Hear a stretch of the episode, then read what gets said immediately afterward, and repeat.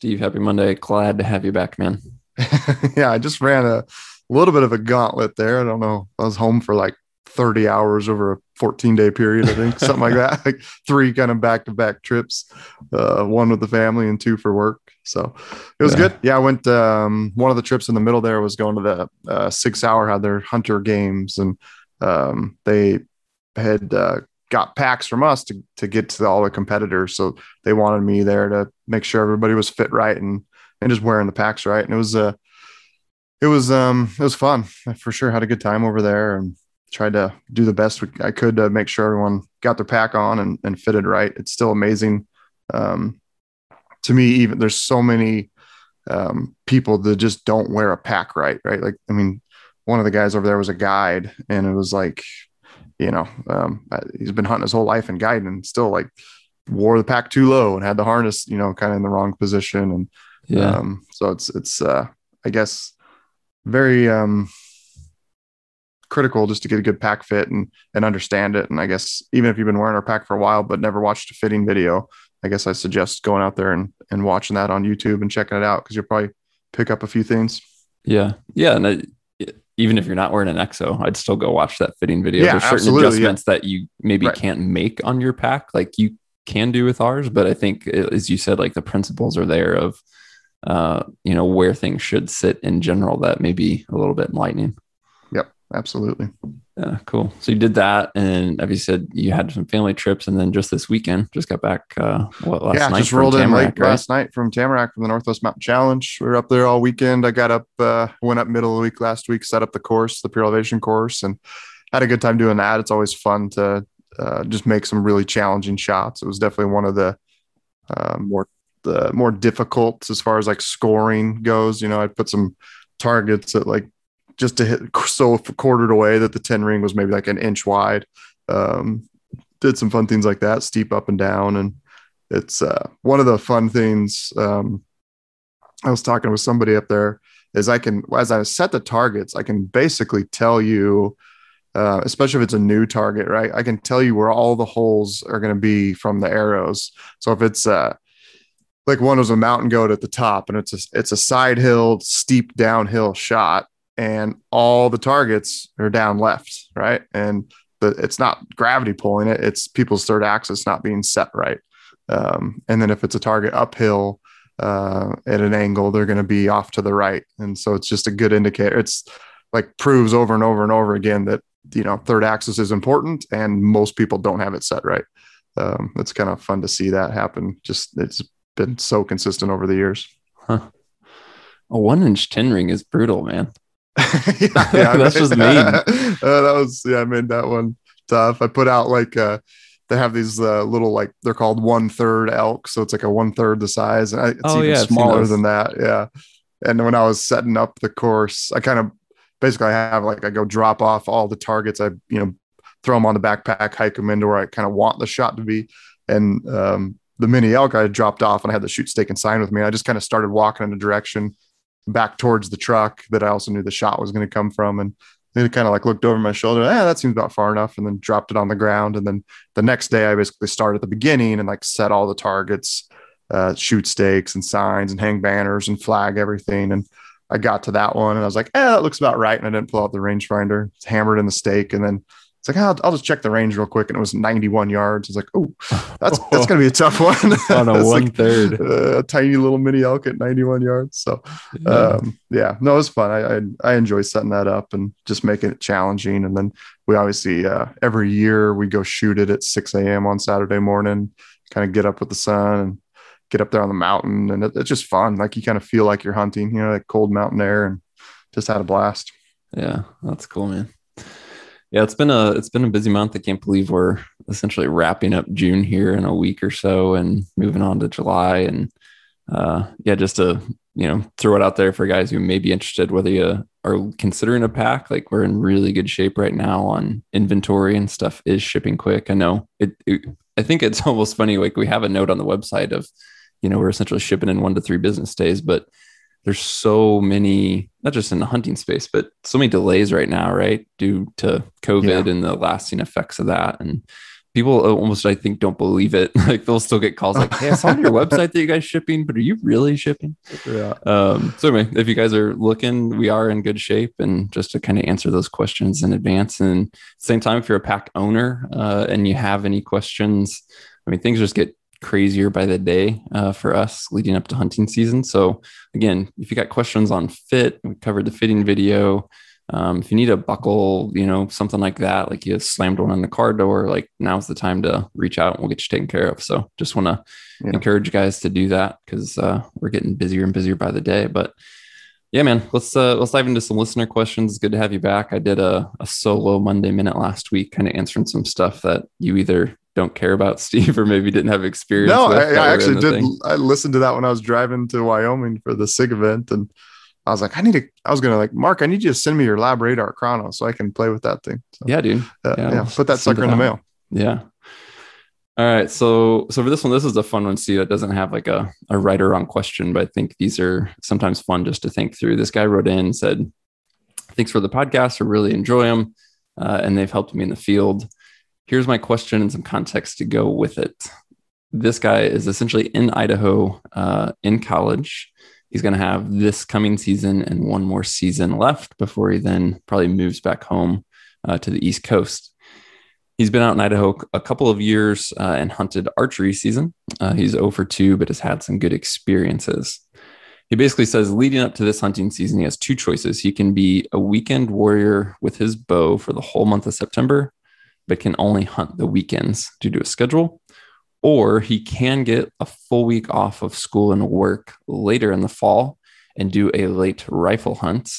Uh, and if he does that, he's connected with some guys where he can do like a full horse pack in, wall tent, kind of like traditional hunting camp uh, during rifle season later in the year. So he's just debating on those two and just kind of wanted our take. Again, not that there's a right answer, but what are the pros and cons and, and what are our thoughts? And he did say two important factors are number one, he does prefer archery in general. Um, and then number two, just kind of like keeping in mind he has these two elk seasons left, and then uh, he wants to hunt Idaho and other Western states again in the future, but they're going to become out of state hunts because he's going to move uh, right. back home. Just be harder to do. So yeah, they'll just be harder to do. So uh, yeah, he just kind of wanted our thoughts, and uh, I'll let you kick it off. I definitely have some thoughts, but what are your what are your first th- thoughts, Steve? Man, that's a tough one. I think as, as you were first reading off the question, I was like, ah, just weekend warrior, hunt your hunt your butt off, get some experiences. I think if he, you know, one of the answers or suggestions to a new hunter is um, you just got to go out there and have as many experiences as possible. Uh, not be picky, kill a lot of animals. You know, just there's no um, right, we're going through the um, our roundtable series right now, right? And we've done a few of the interviews for basically that are just questions on like how are the best hunters successful. And the end of the day, the answer always comes back to like you just have to go out there and have experiences. Um, you're you can only read so much and listen to so much and talk to so many people that um, uh, you know you just got to take that information and then kind of go out there, forget all the information because you need to be somewhat instinctual out there in, in, the heat of the moment and not be in your head so much. Um, but you just have to, you know, it's a culmination of all of these experiences and interactions with with game. You know, with elk, how do they react to movement and sound and wind? And you just got to go out there and figure that stuff out. So, kind of the the more time in the field, the better.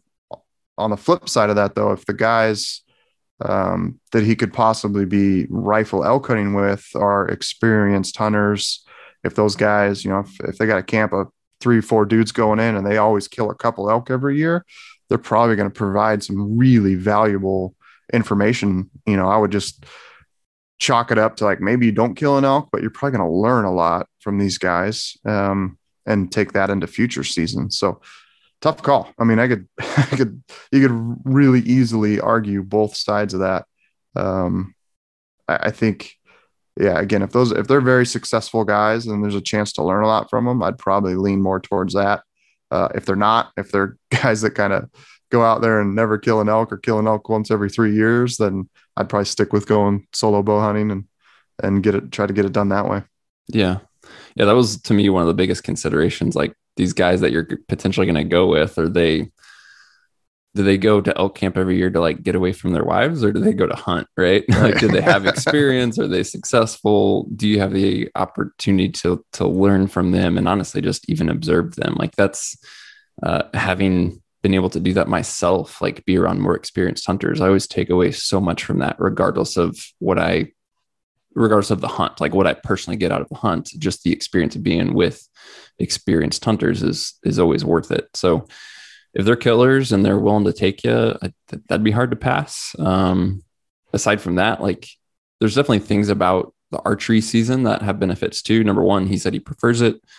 Uh, at one point, he kind of mentioned like the excitement of archery season. So obviously, that is a scenario where if you're just like love the experience of bugling bulls and whatnot, like that can be tough to pass up. And obviously, you're uh, much more likely to get that in September, especially since you'd be hunting through the month of September um, you know, and the, to me, there's benefits to, you know, if you say you have eight days of hunting and those are broken up in four weekends in September or a straight eight days later in the season, it's, to me, there's benefits of like experiencing the month, right? Because weather mm-hmm. is going to change, elk mm-hmm. behavior is going to change. Yeah. Um, there's just a lot of benefits to that versus you take eight days later in the season. And I mean, you may have three good days of hunting in there. Like maybe you have eight, I don't know, but like weather can change things, patterns and elk can change things, you know, hunting pressure from rifle season can change things. And like even take our recent bear hunt,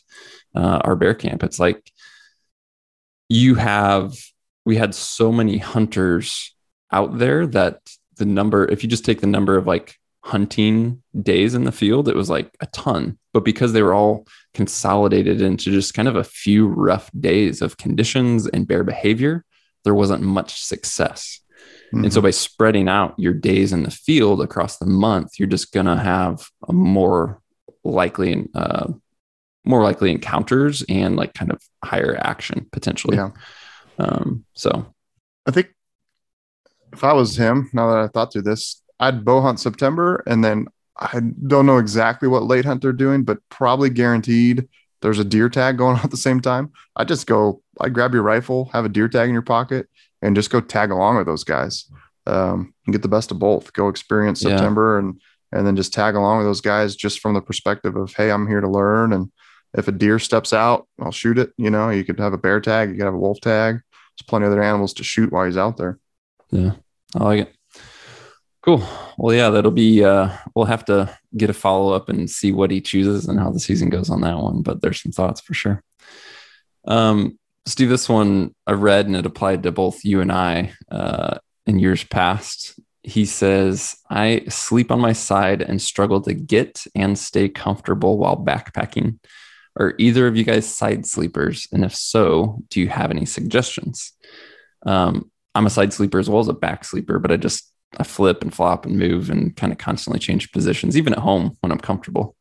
Um, but definitely a side and back sleeper. And I know you're pretty much a side sleeper, right, Steve? Yeah, yeah. I love to sleep on my back and stomach, but because of uh, my lower back issues, I have to sleep on my side. Yeah. Otherwise, okay. I wake up and can't move. Yeah. So, being a side sleeper specifically, what has helped you get and stay comfortable uh, in the backcountry? Um, and I've just figured this out recently. I forever I was messing I was messing with different pads, right? Um, and hands down, the most comfortable pad is the Sea to Summit Comfort Plus. Um, it's the red one. It's an incredibly comfortable pad. It's just heavy. Uh, it's really heavy. It's like 27 ounces or something like that. Versus you can go with the Thermarest NeoAir that's going to be 12 ounces. Um, it's a really really heavy pad, but very comfortable. What I figured out though is the key is really just air pressure inside the pad. Um, so what I do now is when you're inflating the pad, I probably inflate it to what you would perceive as like two thirds full. It's still like there's not, you know what I mean? It's still very floppy. Um, and then I crawl in and I lay on my side, and basically I kind of bounce up and down with my hip and and I want I want to like if you do like kind of a slight bounce I want to just barely feel the ground underneath with my hip and then that's perfect. So that when you're when you're laying there, your hip isn't touching the ground, but you're also getting as much um, kind of uh, you know, know softness, plushness out of the pad as possible. So you know, historically, I would just inflate it till like it was full, full, and then lay down and complain that my shoulder was going numb and um, you know, it's just uncomfortable as all get out. And I found that just running much, much lower pressure in the pad works. Um, but you just can't, if you run too low, then all of a sudden your hip hits the ground. And then within that, I found just different pads have better structure and kind of integrity to them that um, some of them, uh, I'll pick on Big Agnes. They seem to be kind of terrible for this. Um, they're just very, um, I don't know. It's really easy for that hip to hit the ground, right? Like you just you go anywhere below fully inflated, uh, your hip hits the ground. Where the Thermarest, um, I can run that thing like you get off it in the morning and you think it's flat, right? There's not much air in it, but it's providing enough support to keep my hip off the ground and then also just give some cushion. Um, so that's the pad. And then the next thing I found is just having a pillow. I mean, I for years I never packed it, or I'd use a puffy and do what I could, but then there'd be nights where it's so cold I needed to wear the puffy. I didn't have anything for a pillow. Um, really, the that's been huge, in that um, side sleeping kind of just basically just support your head and take pressure off of your shoulder. That was probably my biggest issue. Would just you know I'd be on my side, and then every 45 minutes to an hour, I'd wake up and it's like my shoulder and my entire you know say I'm on my right side, my right arm would be completely numb. So I'd roll over and then wake up the next hour, and my left arm and shoulder would be numb. So um, that pillow has really made a drastic change um, for that. Yeah, cool. Yeah, I mean, my experience is really similar. Um, figuring out having a thick enough pad, but then as you said, like the the level of inflation is key. And I just used to blow up a pad till it was blown up and sleep on it. And I was like, oh, you don't have to do that, right? like you can fine tune it. And that's, I mean, honestly, it goes back long enough where, you know, I don't want to say every pad right now, but most of the pads I've used in the last handful of years kind of have those valves where you can really fine tune the air pressure. Um, mm-hmm. So it has, you know, a valve you can open fully to dump all the air um, when you're packing your pad up, but it it has that middle stage valve where um, you can just kind of push it and it just lets a little bit out. Um, versus like some of the older pads I've used have the twist valve, which isn't as easy to fine tune. So to me, I even look at that now um, as I'm looking at pads on even the valve structure and how easy is it going to be for me to get it just right. Like that's a consideration I make for sure. Um, but yeah, the, the that's key. Um, is just not like don't just blow it up and assume you have to go there, but figure it out. And I'm really similar to you. I essentially look to have just enough pressure to keep my hip off the ground, but not much more than that um, at all. So yeah, hopefully those things would help for sure. We did have um, a random question I know that came up recently. Somebody was asking about you know, they were kind of an active sleeper, like I mentioned I was, and they were new to a pillow, and they were saying, yeah, the pillow is great, makes a difference, but I guess he found that he was kind of constantly losing the pillow through the night, or if it was sliding off, or something like that. Um, and so there's a couple things there. One is you can obviously it depends on your sleep system. Uh, if you're using a mummy bag or something similar with the hood and having the pillow in there is obviously going to help contain it. Or using a quilt like I am, where you don't really have anything up top to help hold the pad. Um, there's a couple different things you can do. I've seen guys even um, run a strap for their pillow. I don't go that far. Um, you can do like little beads of silicone either on the pillow or on the sleeping pad up in the pillow area to kind of give it some grip to hold on. Um, that's something I've done in the past with certain pads that are just really slick or pillows that are really slick. Um, or it could just be your pillow choice as well. Um, if you have something that doesn't have like a brushed face, it's not going to have as much grip so if you have two obviously super slick surfaces on each other, you're going to be more prone to that pillow sliding everywhere. So it could be pillow choice, it could be sleeping system setup. If you're struggling altogether, consider something like silicone to kind of give it some grippiness. Um, but that was just random one that we didn't have on the list. It came to mind. yeah, I um you know, every like at some point during the night I end up like sleeping on my stomach. Uh, and I, I, when I do that, I push the pillow like out of the way, and so I haven't actually tried to attach the pillow to the pad to keep it from slipping. That um, the Sea to Summit pillows I have, they have like this kind of Velcro sticky stuff that you can kind of put on the pad and the pillow. Oh, Um, but. I've, yeah, it's kind of pr- pretty cool. I think Pat in the office, he's been doing that, uh, if I remember right. But I haven't messed with it because again, I sometimes I want that pillow out of the way. Um, Yeah. But yeah, it's definitely it is annoying for sure. You just wake up and you kind of got to reposition it. So Yeah. I guess the other critical aspect to all this is some type of sleep aid, um, whether that be like usually for me it's like an Advil PM. Uh, I I did do some like melatonin gummies in the past that have worked pretty well. Not near as groggy in the morning, which is kind of nice, but they also don't knock me out as well. I don't get as good a sleep. So kind of pick your poison there. hmm Yeah. Yeah. And some guys, you know, I know guys I've hunted with that have done earplugs just because they hear every little thing, right? Especially if you're Mhm. hunting in a group or you have other guys, whether they're in your tent or just near you, and you have a jerk like me who's like flipping from side to side in the night and making noise. Like, so yeah, just uh yeah, I mean, think of honestly anything you you can do to reduce your chances of waking up. And we've talked a whole bunch about why sleep is so important on a multi-day hunt for sure. So just figure out what you need to do to get the best sleep you can. Um, all right. So this guy wrote in, I feel this is going to affect a lot of people. Um, so it was it's definitely something to touch on for sure. He says he drew an archery elk tag this year he's super excited about, but he's heard concerns about the area he will be hunting, having serious fires this summer and into the fall. Um, so he's asking, how do you monitor the moisture conditions and or fire potential in your hunting area? And how do you modify your hunting when there are dry conditions or fires in the area? Um, so to me, kind of two separate things. One is hunting in areas that are dry in general and what effects that have that that has on animals. And then two, fires specifically.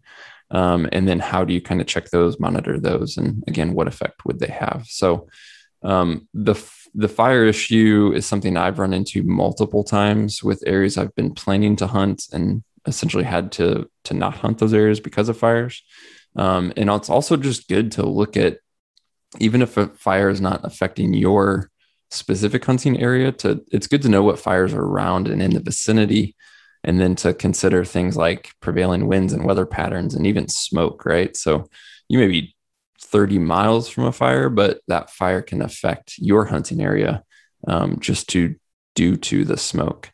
Um, so there are there's a lot of honestly there's several great websites to check um, on fire statuses um, to not only see where they are, but you can monitor them essentially day to day and see if they're growing, see what level of control they are under, and things like that. And uh, one of the ones that I use a lot is called InciWeb, and I will leave a link in the show description for that. But it is uh, I N C I W E B dot N W C G dot